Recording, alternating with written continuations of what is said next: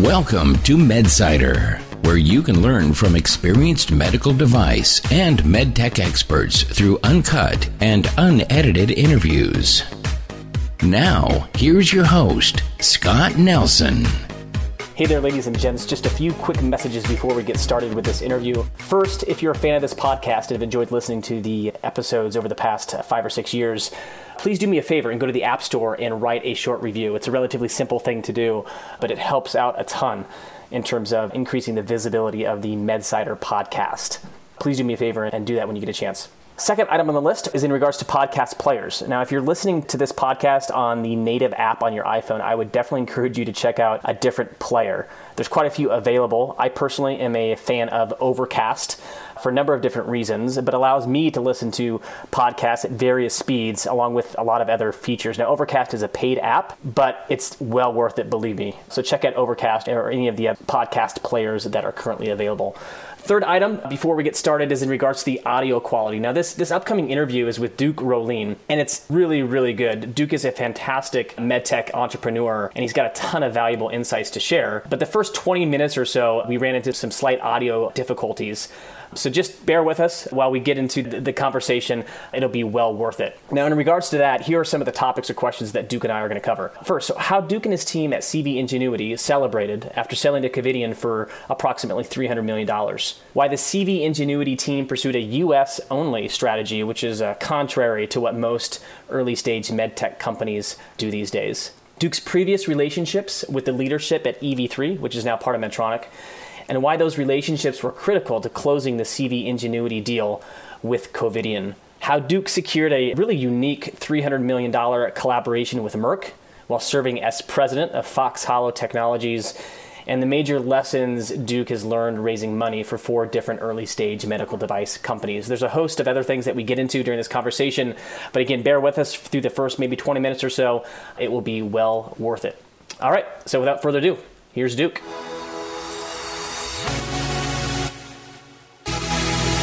Hello, everyone. It's Scott Nelson, and welcome to another edition of MedSider, the place where I interview proven medtech thought leaders and other healthcare industry experts. And on today's program, we've got Duke Rohlen. And before we get into the conversation with Duke, let me provide a little bit of information in regards to his background.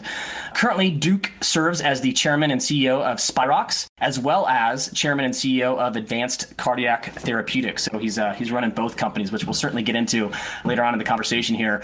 But pr- prior to Spirox and Advanced Cardiac Therapeutics. Uh, Duke served as the founder and CEO of CV Ingenuity, which he sold to Covidien, which is now Medtronic, back in 2013 for approximately $300 million. Before founding CV Ingenuity, he spent some time at Fox Hollow Technologies, eventually becoming president, took that company through an IPO and eventually sold it to EV3, which is also now part of Medtronic as well, for a roughly about $800 million, and that was back in 2008. Duke received his MBA from Harvard and his BA from Stanford University, so he's got perspective from both coasts. Without further ado, Duke, welcome to the program. I appreciate you coming on. Thank you very much. Thanks for having me. Let's start with a couple of your past exits with CV Ingenuity and then Fox Hollow, and then we'll kind of fast forward to the present with Spirox and Advanced Cardiac Therapeutics. But with CV Ingenuity, I mentioned in the intro here that you sold it to Covidien back in 2013 for roughly about $300 million, raised about 30 million in venture capital, so a huge win from anyone's perspective. And so if you think about when you got that deal done, you know, all the due diligence was, was, was finished, board and investors have signed off. Do you remember how you celebrated that win with your team? It was sort of a bittersweet moment for us because we had a bunch of employees that were really committed to growing this company for the long run, and the engine was there. So I think the people were actually surprised that we had decided to pull the trigger, even though the exit value was high and the return on equity was high. I think there was, like I said, a bittersweet moment where this family that we created, and, and it was a small family that had worked exceedingly hard, just how we were able to move the company forward with such small amount of capital. That family was, I think, going through excitement at the concept of, of monetizing an asset quickly, but also a little bit of trepidation about uh, what happens next and, and potentially the separation anxiety associated with, uh, with this thing disbanding. We did have that meeting at the company, and then we went out and we celebrated with a bunch of bottles of of Duckhorn, which is the wine that Covidien used as the uh, code name for our deal. So it ended up being great, obviously, but uh, there, there was a lot of there was a lot of, uh, of consternation amongst the employees as well. That's cool. I love the story about, about Duckhorn. I think in my in my time at Covidien, I, I do believe I remember hearing that name and did not realize what it was for. So that's a good story. Before we get into some of the some of the strategies that you guys employed in, in that in that successful exit, I want to ask you a question about the kind of that bittersweet moment. Is that something that you see more often than not in your experience in early stage medtech companies? Yeah, I think mixed emotions come from just being galvanized, the whole engine being galvanized around doing something big and lofty and creating something that has real meaning. And these companies that get sold are sold because the acquirers see that there is tremendous opportunity not only with the technology but with the team, so they want both. But when you do that, when you've created this engine of feeling, you know, of, of confidence and, and capability, there's worry about you know, turning it over, there's an, you know, to somebody else and letting them affect the outcome of that company.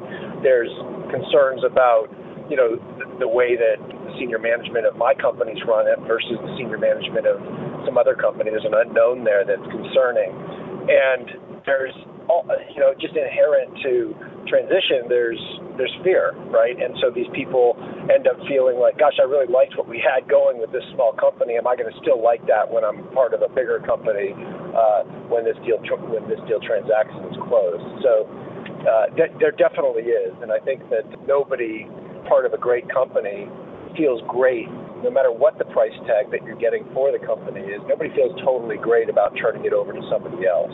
That's an interesting point. I was just going to ask you about that. I almost wonder if it's a sign of a really great culture and a lot of really good progress if, if everyone kind of on the team describes their feelings as sort of bittersweet. So, yeah, interesting that you make that comment. I think that, you know, the way that I think families work or the way that friends work, the way that companies work is through transparency.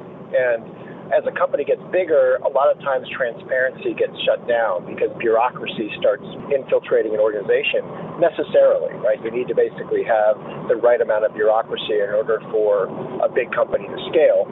But the companies that I've run have had incredible transparency where everybody knows what we're doing. Everybody feels bought into a vision. And so when you when you start thinking about going to another company that's not going to have that, I think that there's a lot of there's a lot of concern. Transparency to me is our culture. Culture is the people, and that starts with me, obviously, and then it goes to everybody. And I think that there's transparency, and that makes people feel good about the great things, and also collectively unified around solving the problems of the challenging things right? People enjoy, people enjoy being empowered, and that's what the culture to me represents. They get concerned about that going away with big companies it seems like you read so much about culture, especially within you know startups these days. I mean, you're you're in the heart of Silicon Valley there. So easy to read, you know, and maybe understand at a high level, but but much more difficult to to sort of ingrain within a culture in, a company. So that's cool that clearly, uh, obviously, you've been able to to do that with uh, with the companies that you've led. So I appreciate you mentioning that. Let's get on to some of the strategies that you employed, because like I said before, you know, you raised you know a, a pretty light amount of capital and eventually sold CV Ingenuity for roughly $300 million to Covidien. You know, that wasn't just luck, you know, luck of the draw or, or maybe good timing, you know, certainly maybe some of that. But is, is there a few strategies that you can think about that really you know, maybe propelled you to another level faster. And maybe one of those is that I'm thinking of is, you know, doing research for, for our interview now, is that you really focused on a, on a U.S. only strategy from the from the very beginning versus a, an EU only strategy, a Europe only strategy, which I think is unique, especially for the era, the medtech era that we're in right now. It all comes down to making the vector towards value creation as straight and focused as possible. And you know, so from inception, you have to say, okay, is the market big enough the company can actually be a company? Or are you building this thing to have huge opportunities and there's single products and there's an ability to go after those products and be a standalone company? I would say Nevro is an example of that. And then there are other companies where the market's smaller with CV Ingenuity, we recognized that there was an enormous need for a drug coated balloon by all of these big companies. And we recognized that we weren't going to be first. So, okay, what is the value driving capability of the technology, and we realized it wasn't the balloon, so we decided to go on the Evercross from Covidien. We realized that it wasn't European sales or European approval, so we decided to forego any effort in Europe uh, aside from clinical work that we did in Europe with Germany, in Germany. And we decided that the, the biggest play, with the lowest hanging fruit, in was in the coronary space. So we completely alienated any efforts that uh, could have compromised our vector and went straight after the peripheral market in the U.S. without any focus on anything outside of just the chemistry for the drug, uh, obviously using the Evercross balloon. So we were very, very tight. What that did is allowed us to be very, very lean as a team. So we had a core group of people that were exceptional. I think Philippe Marco, who was the chief operating officer of that company, is, is best in class in terms of his ability to, to do what he needed to do terms of getting approvals, coming up with clinical strategy, regulatory strategy, enrollment, et cetera, incredible. And then we worked really, really hard with that small group of people toward those endpoints. That'll enable us to, to, to be very focused, as I said, but then also focus saves a lot of money because you're not spending things on distraction. So focus and, and, and cost savings helped us raise very little money. And then when you raise a little bit of money, you have a lot of room for arbitrage, right? So you can go and sell for 300 million, or you could still get an incredible return on equity for, you know, 150 million, which opens up the buyer universe. And by opening up the buyer universe, you end up with more offers, which just by virtue of the fact that you have more people interested, um, even though some are at a lower price and some are higher price, you know, inflates the value of the company. That framework that you utilize, really focusing in on that one vector, I think is really beneficial and probably is a, a key learning point. On that note, did you feel like by ignoring the coronary market, by kind of ignoring other regions, you know, Europe included, and just focusing on the peripheral market in the US, did you feel like that was a risk?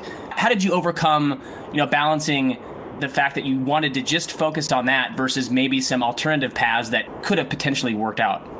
I personally had just spent a long time at Fox Hollow where we didn't have robust clinical data, and yet we had a, a very, very revolutionary technology uh, with with Silverhawk and, and atherectomy.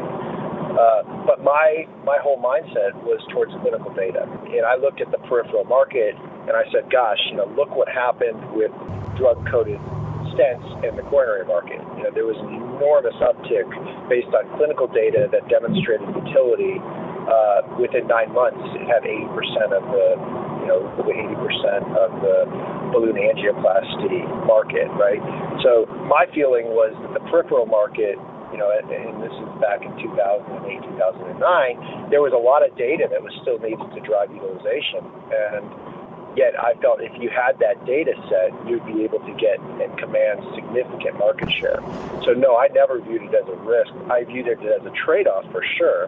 But uh, I was very confident that with with clinical data, you could go after you know a billion dollar peripheral market and make a, a huge inroad. Um, and, and and I felt it was more of a race to to be within you know a certain time frame of the leader which was Lutonix, and to show demonstrably better data. Um, and I felt that was the risk, not going after an isolated peripheral market. I want to ask you a little bit about when the deal with Covidien came to fruition, but before we go there, I, I remember reading about the fact that you basically manage your clinical your clinical trials internally versus you know that maybe the more common approach is working with an outside CRO. Can you talk to us a little bit about that and why you made that decision and whether or not it was effective? Yeah, I mean, I think it, it turned out to be incredibly effective there was, uh, you know, just like I was talking about at the beginning of this conversation, transparency is important, and transparency establishes trust, and trust establishes loyalty, right? And so what we did is we said, let's go get very, very good, high rolling physicians that trust us and that are going to go the extra mile because not only are they getting paid well, but more importantly, we nurtured and engendered incredible relationships every month. And before we started the trial. And then once we started the trial, we were able to actually enroll in this velocity in terms of enrollment. Why were we able to do that? We were able to do that because it was us who was actually dealing with not only the physicians, but the clinical staff. Some of the accountability and some of the personal um, loyalty goes away when that's outsourced. Um, so even when you get to doing a bigger clinical study, I think it's imperative that you know the principles of an organization are, are actively involved in, in recruiting sites, are actively involved in managing uh, not only the physicians, working with those physicians, but also working with the clinical staff, uh, because the clinical staff is obviously as important to have buy-in as the physicians who are actually doing the, doing the procedures. So uh, it's uh, you know it requires more work, but my my whole philosophy and my ethos about running these companies is people like to be part of success, uh, and they're not afraid of hard work uh, more than they like to be you know underutilized. And so if you if you push these people, if they're doing more than they possibly can, they feel great, and and as do I, or as does uh, the physicians. Um, it's the it's the lack of moment of, of, of momentum. It's the lack of uh, tension and alignment from a timing standpoint that I think causes some of these things to break down. And uh, and so we, we you know we, we focused on doing it ourselves, and I think it paid off in spades to be candid, I wouldn't have expected you to answer that question in that way. But after hearing you explain it, it makes a lot of sense, especially in regards to you know sort of empowering your your sites, your trial sites, to sort of get involved and feel like they're involved in what you're trying to accomplish uh, as a team and as a company. So that's very interesting. Yeah, I mean everybody wants to feel important.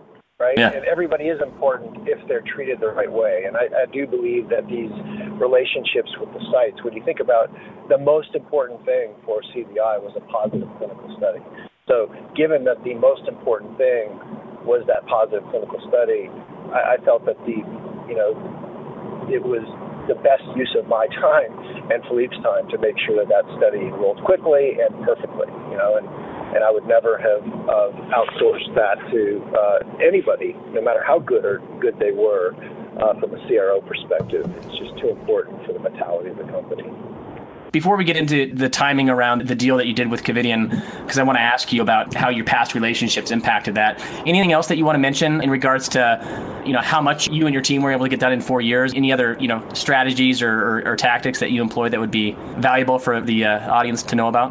One of the things I think challenges small companies is the lack of focus, right? And the lack of focus a lot of com- times comes from answering to a lot of different opinions. Someone will say, okay, I think you should be going into Europe, or someone will say, I think you should be doing this, or going to the coronaries. And, and I think that what we did is we raised our money. We raised the money from NEA. We raised the money from our individual investors before NEA with a very targeted approach. And that targeted approach allowed for buy-in, which took away a lot of questions or uh, the strategic discussion at the board level um, on a going forward basis. We knew where we were going. Everybody was galvanized around that mission, and everybody worked incredibly hard to make sure it was realized without distraction. I think that's a critical piece of any small company.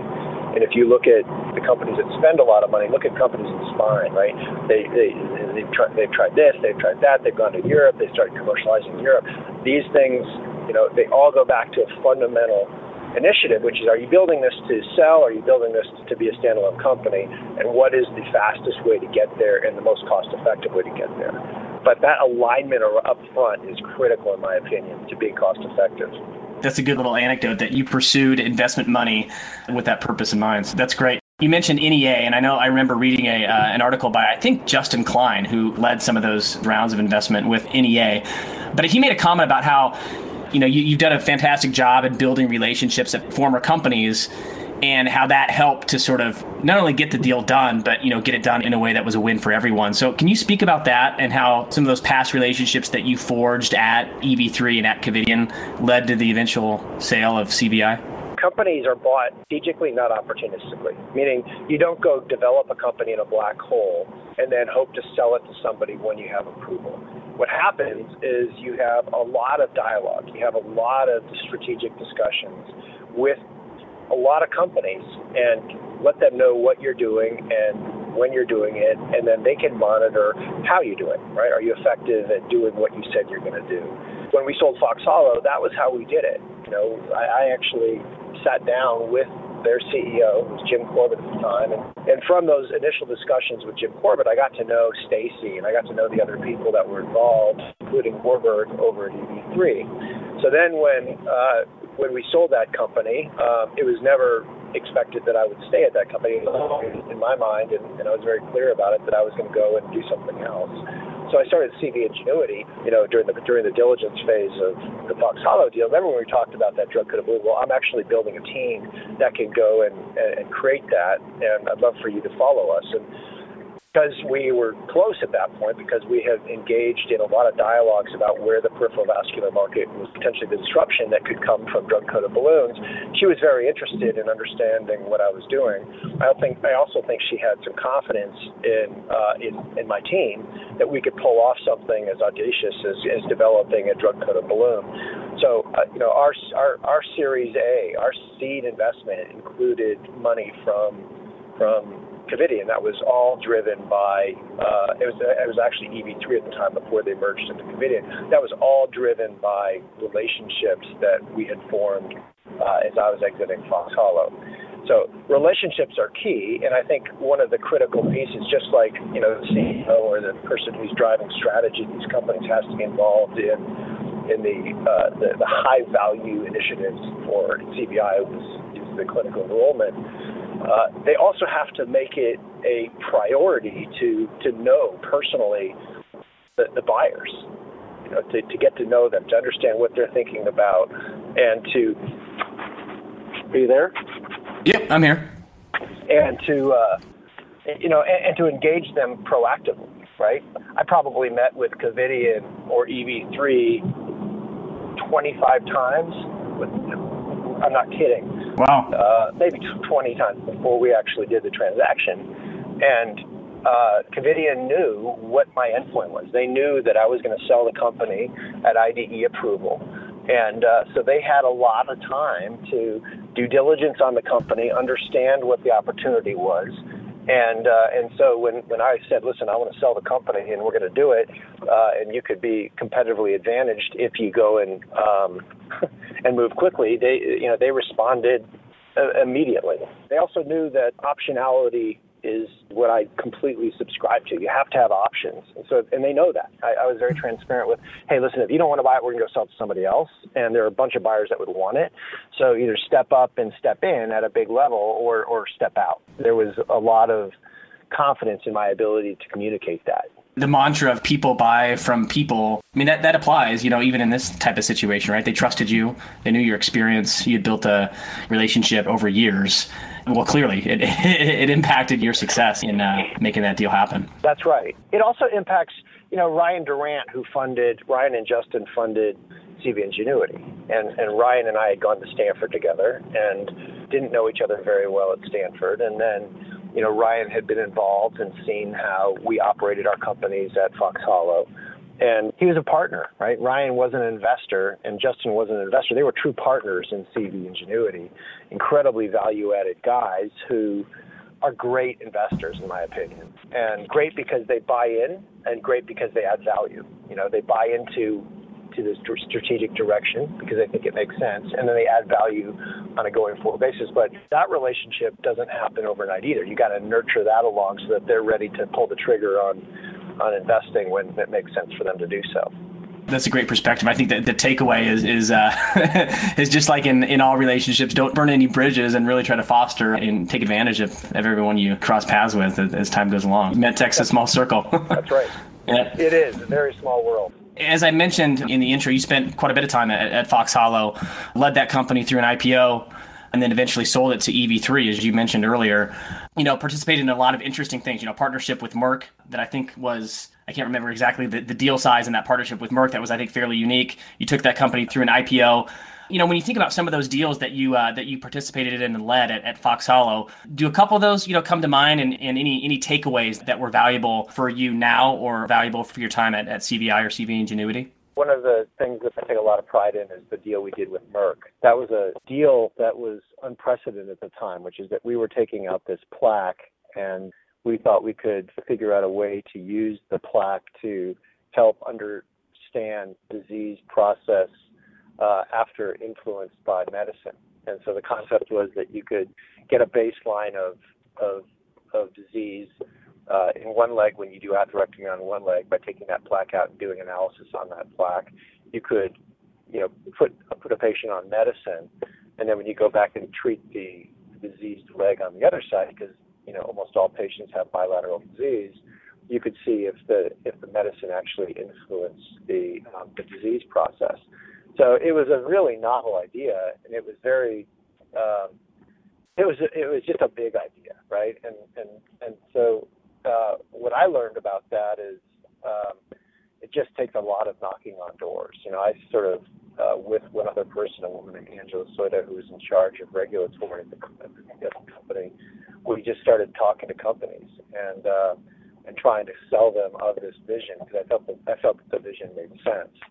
And you know, and then we ended up doing this deal with Merck, and that deal became a you know multi-hundred million dollar deal with Merck ending up in buying you know buying you know 10% of our company.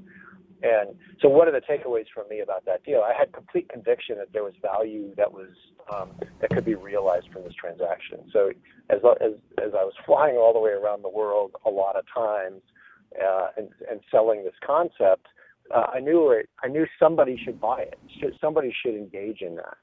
Again, it goes back to knowing with confidence that there's a value added proposition associated with the efforts you're doing, and then being very very tight about um, who could who could benefit from it, and then going after them. We ended up finding, you know, a group in, Merck that was that had a very visionary approach to drug development and engaged uh, in a big way. The takeaway for me from that was, hey, listen, you gotta you gotta work pretty hard, and you got to be pretty clear about the value proposition associated with working hard in order for you to get anything to happen. And it took a year. It took a lot of knocking on doors and a lot of failed ideas and potential meetings for that to happen, but it it continued to uh, forward. We ended up getting that deal done. That was one. The second one was uh, I look at the sale of the company. You know, we were at this time at this inflection point as a company where uh, we either needed to become an aggregator company by buying other co- uh, other other companies. You know, we had looked at the LifeStent, we looked at Invatec out of Italy, and uh, the feeling was we either needed to leverage our distribution channel uh, or we needed to sell to some other company. We were at the size where it was hard to sell a company because you know we had a lot of money in the company at that point. And uh, I think the uh, the lesson for me was uh, if you're going to be a single product company, and if you're going to be public, uh, you better have a pipeline, and um, that and that and that revenue line better be stable. I think that we found uh, a, a, great buyer in EV3, and I think actually EV3's ultimate acquisition by um, uh, was uh, in large part uh, attributed to the industrial logic of having atherectomy with their ballooning stent lines. Um, so I think that the ultimate vision of of of having a multi-product company that leverages an infrastructure was realized.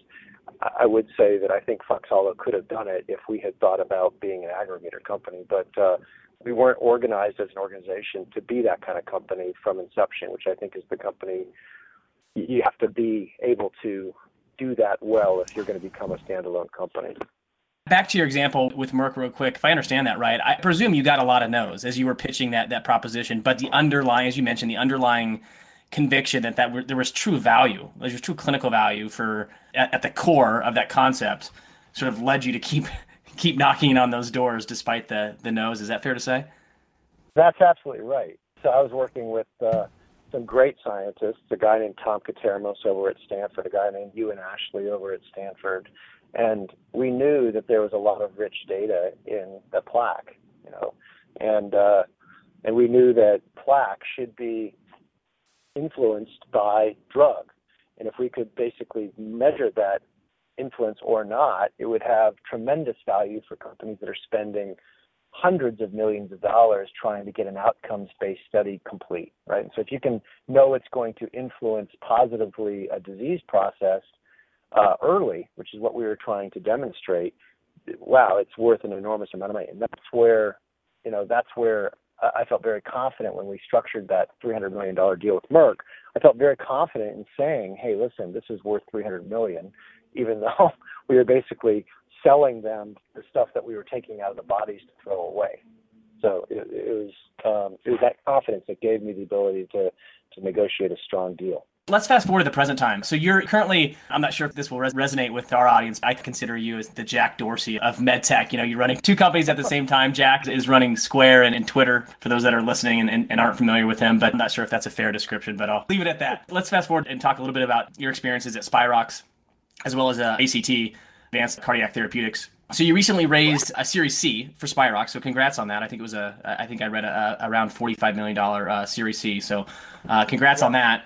Um, when you, you think about your, your experiences, and I guess I want to I want to contrast that with I, I, believe you also structured a deal with Abbott for ACT back in I think 2014. That was more of a corporate venture collaboration where they. I'll leave it for you to describe that, but maybe compare and contrast the two in regards to your experiences raising money for early stage companies. Well, I think that they're very different. So Spirox is a technology for the ear, nose, and throat space. Uh, you're right. We did raise money from our insiders. So we had Venrock, we had Aperture involved, we had WTI involved, and then we brought in Aisling and KKR. And so we have a, a very strong syndicate. Unlike most medical device companies, we, we have about $60 million in the bank. So we've spent about 10 million to get where we are and have a lot of money in the bank.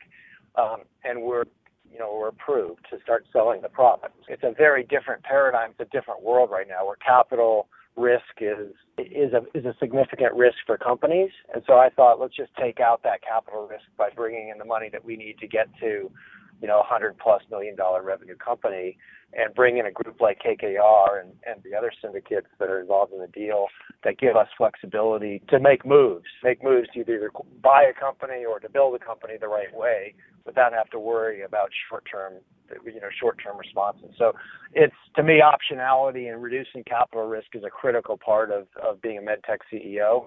The Abbott deal was the same thing. Advanced Cardiac Therapeutics was a company that I've known and followed for a long time they had gone sort of run out of business. They'd run out of money, and were were looking at shutting down the company. Uh, I called up Justin, who's a friend of mine, and said, "Let's go and recapitalize that company because I think there's a lot of interesting um, uh, room to grow that company." And uh, and we did it. And so we we took advantage of a lot of good work that had been done, uh, and, and raised seven million dollars. And it just so happened that Merck, that sorry, Abbott was putting together uh, this sort of this this constellation of companies that was going to be the basis of their their EP franchise, and they looked at Topera and they looked at Vytronus and they looked at ACT, and so um, it made sense for us to not take venture money from them, but to give them the opportunity to buy the company. So they they they, they put you know less than thirty million dollars into the company uh, without any equity rights. They basically just got the option to acquire the company and um, and uh, and the acquisition trigger point became CE mark. So what that did was effectively gave us a straight vector to what the value creation inflection point was. And for us, it was okay, build this to CE mark approval, right, and show that it works in humans, and then you get paid. So we took out all market risk, we took out all capital risk with them, and made it a straight shot execution play. And then I was able to build an incredibly good engine to do that. Spirox have an incredibly good engine too. It's a different play, right? So we have big investors that have a lot of money, and so we are going for a big company there. Um, but the differences in the model allow for me to actually manage effectively both companies. You know, Spirox has got a great team. ACT's got a great team, but ACT is focused on CE mark and sell, whereas Spirox is focused on growing a company that can that can hopefully be a publicly traded company that has multiple products, you know, in the next three to four years. That's two completely, almost completely different paths. So that's very interesting, and I can see why you'd say that it allows you to kind of effectively manage both because of the clear shot to the goal, I guess, uh, with ACT versus what you're trying to do with Spirox. So before we end our conversation with a, a couple rapid fire questions, what is your general advice for those for those early stage founders or, or you know folks that are at, at early stage companies that that are raising money or, or either need to raise money and maybe don't have the the reputation that you have. Do you have any advice in regards to raising it with traditional venture capital investors or corporate corporate venture arms? I look at companies as three parts equally important. I look at a technology part as being a third. You have to have a technology that addresses an unmet need, that that has reimbursement, that uh, can get clinical data, and can can come to market in a time frame and with a cost allocation, the cost to get it to time, you know, to market that makes sense right? If it takes you 20 years to develop something, the market's going to move beyond you. So there needs to be like a, a period of time that that works. That's complemented. That technology is complemented by two things: a team, and and what is the team? The team is not just just the technology people that build it. The team is the people that are required to build to, to develop on a business plan, right? So that could be the venture guys, that could be a private equity group, that could be um, you know advisors, that could be if you're going into a highly political uh, industry, it could be people that represent political um, persuasion. But the third piece has to be that business model. And so you have to have a business model that says not that we're going to be able to sell this amount of product to get this amount of revenue. You have to be able to say this is how we're going to get equity returns for the invest- for the investors. So when you look at it as this whole, you have three contributing factors. You have a business model which has to be sound and clear, right? Are you building a product for to sell, or are you building a company to last? Uh, two, you have to have a great technology that facilitates that, and three, you have to have a team that's that's all comprehensively uh, oriented to around you know to that business model. I think a lot of mistakes are made when people just focus on the technology. Right? We're going to mm-hmm. build this technology because, and there's not a lot of business strategy around that. That's that's the thing. The second thing is that you have to be capital efficient. Uh, you know, you just look at all of the roadkill that's on the side of, of, of the roads from the last 10 years of medical device investing. It's given this space an incredibly bad name. And it's because you it's because they've spent a lot of money and they've they don't have a lot to show for it. And it's not because of anything other than um, I think changed business plans. And so I think you have to be incredibly capital efficient. Capital efficiency requires trade-offs, and trade-offs allow you to, you know, trade-offs are, are based on creativity. So you have to be creative and capital efficient with early money in order to be able to track later stage money. And then a third thing I was going to say is you have to have an ace in the hole. And the ace in the hole for me is somebody who knows without question um, uh, everything about that technology, everything about that space, and can give you competitive advantage over somebody else who doesn't. Mm-hmm. And every one of my companies has at least one employee, if not two or three, that ha- are what I call ace in the holes. You know, so I work with the best and the brightest in order to make sure that we're we're nailing what we want to do. But I think if you nail those three things, um, you have a chance, right? And then things have to break your way in order for it to work out. Three really really good takeaways in regards to you know raising money for for early stage companies. So let's real quick before we run out of time get to the last three questions, which is sometimes my favorite part of these conversations. So first, Duke, what's your favorite nonfiction business book? So I have two. Um, I have a book. I love Stephen Covey's book. I, I think that Seven Habits of Highly Effective People. I, I know every one of those habits. I've read those books maybe 20 times. I think they're phenomenal. I have them on tape, et cetera. I think that's the best nonfiction business book I know. And you can actually characterize all other books and what these these business guys have done into those habits if they've been successful, and it, it's really true.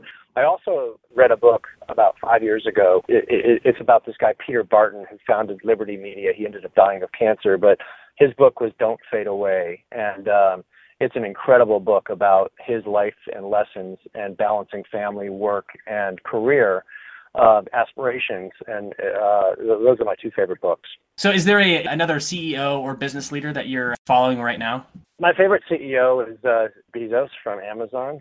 He basically lives by the philosophy of attack, attack, attack. You know, let's keep going, keep going, let's keep going. He thinks big. He invests the right amount of money. He's grown a company that's profitable and that's just taking over the world. He's not in the med tech sector, but he's a guy that I think is extraordinarily bright and has uh, combined be- beautiful strategy and vision with unbelievable execution. And then, lastly, when you think about the course of your medtech career, if you could rewind the clock a little bit and give some advice to your 30 year old self, what would that be? So, one time when I was at FoxHollow, a board member who I don't know if he liked me or didn't like me, but he told me I was impetuous but honest, competitive but convivial. And I didn't really even understand what most of those words meant at the time, but I wrote it down because I thought it was really interesting. I knew it was not a positive thing. And, and I rejected it once I went and looked up those words when I thought he was dead wrong, I think he was dead right, which is, you know, I think you have to be impetuous, you have to be honest, I think you have to be competitive, but you also have to be friendly, and you have to do it in a way that makes people want to continue to work with you because it is based on relationships. At the end of the day, you got your your integrity and you have your uh, your relationships, and and those will attract people that allow you to be successful. You got to be competitive, you got to push hard, and you got to attack, attack, attack. So. I would advise myself to, to continue to be aggressive as my as my 30 year old self. Very good. That's good stuff. So I know you got to get going, Duke. But thanks again for your willingness to do this interview. Hey, thank you, Scott, and look forward to being in touch.